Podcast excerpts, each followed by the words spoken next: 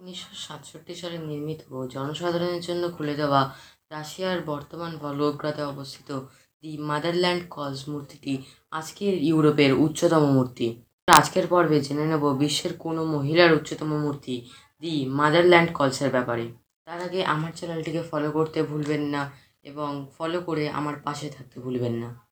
আমরা American new ইয়র্কে অবস্থিত স্ট্যাচু অফ লিবার্টির যে মহিলাটিকে আমরা দেখতে পাই তার উচ্চতা বেদিবাদে ছেচল্লিশ মিটার। তাই মাদারল্যান্ড কলসের উচ্চতা বেদিবাদে পঁচাশি মিটার। সেই জন্য একে বিশ্বের কোনো মহিলার উচ্চতম মূর্তি বলা হয়। উনিশশো সাতষট্টি সালে মূর্তিটি তৎকালীন সর্বোচ্চ মূর্তি হিসেবে ঘোষিত হয়। বর্তমান রাশিয়ার ভলগোগ্রাদ শহরের মামায়েভ কুরগানে রয়েছে দি মাদারল্যান্ড কলস।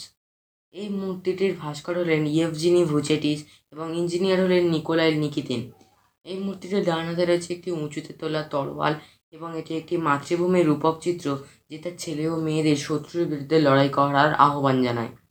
তেইশে আগস্ট উনিশশো বিয়াল্লিশ থেকে দোসরা ফেব্রুয়ারি উনিশশো তেতাল্লিশ সাল অবধি দুশো দিনব্যাপী স্ট্যালিনগ্রাদের যুদ্ধে তৎকালীন সোভিয়েত রাশিয়ার তৎকালীন নাৎসি জার্মানির বিরুদ্ধে এক রক্তক্ষয়ী যুদ্ধে সোভিয়েতদের জয়ের উদ্দেশ্যে এই মূর্তি তৈরি হয়। রাশিয়ান ভাষায় এই মূর্তিকে বলা হয় রোদিনা মাত জোভাইয়ত। যার অর্থ মাতৃভূমি ডাকছে। মূর্তিটির নির্মাণ কার্য উনিশশো উনষাট সালের মে মাসে শুরু হয় এবং এটি শেষ হয় পনেরোই অক্টোবর উনিশশো সাতষট্টি খ্রিস্টাব্দে। এটি একটি স্মৃতিসৌধ বা মনুমেন্ট। এর উনিশশো বাহাত্তর সালে সংস্কার হয় যাতে মূর্তিটির হাতের তরোয়ালটিকে একটি সম্পূর্ণরূপে স্টেনলেস স্টিল দ্বারা নির্মিত তরোয়াল দ্বারা প্রতিস্থাপিত করা হয়। এই মূর্তিটির ওজন প্রায় আট হাজার টন বা আশি লক্ষ কিলো। এই মূর্তিটি পাঁচ হাজার পাঁচশো টনের কংক্রিট এবং চব্বিশশো টনের ধাতু কাঠামো নিয়ে তৈরি। এর হাতে তরোয়ালের ওজন চোদ্দ টন।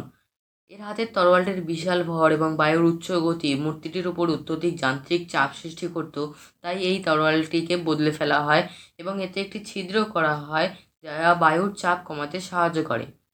দু হাজার নয় সালের প্রতিবেদনে বলা হয়, ভূগর্ভস্থ জলের ভিত্তিকে কিছুটা ঝুঁকি দিয়েছে। এই মূর্তিটি তার ভিত্তির ওপর শুধুমাত্র তার ওজনের জন্যই দাঁড়িয়ে আছে। একজন অনামী অধিকর্তা বলেছিলেন যে, কুড়ি সেন্টিমিটার বা সাত দশমিক নয় ইঞ্চি ঝুঁকে পড়েছে এবং এটি চলতে থাকলে যে কোনো সময় এই স্মৃতিসৌধটি ভেঙে পড়তে পারে। এই মূর্তিটি জিডিআর উনিশশো তিরাশি সালে দান টিকিটের ওপর চিত্রিত করা হয় এবং পঁচাত্তর সালে এই মূর্তিকে রুবেল স্মরণীয় মুদ্রা বা আনুষ্ঠানিকভাবে একটি মুদ্রাতে চিত্রিত করা হয় এবং এর একটি রেপ্লিকা বা কপি রয়েছে চীনের মানজহলিতে এর আরেকটি বিস্ময়কর ফ্যাক্ট হলো এবং এটি উনিশশো সাতষট্টি থেকে উনিশশো উননব্বই খ্রিস্টাব্দ অবধি টানা বাইশ বছর পৃথিবীর দীর্ঘতম মূর্তি ছিল। আজকের অডিওটি আপনাদের ভালো লাগলে আমার চ্যানেলটিকে ফলো করতে ভুলবেন না এবং আগের অডিওগুলি দেখতে থাকুন। Thank you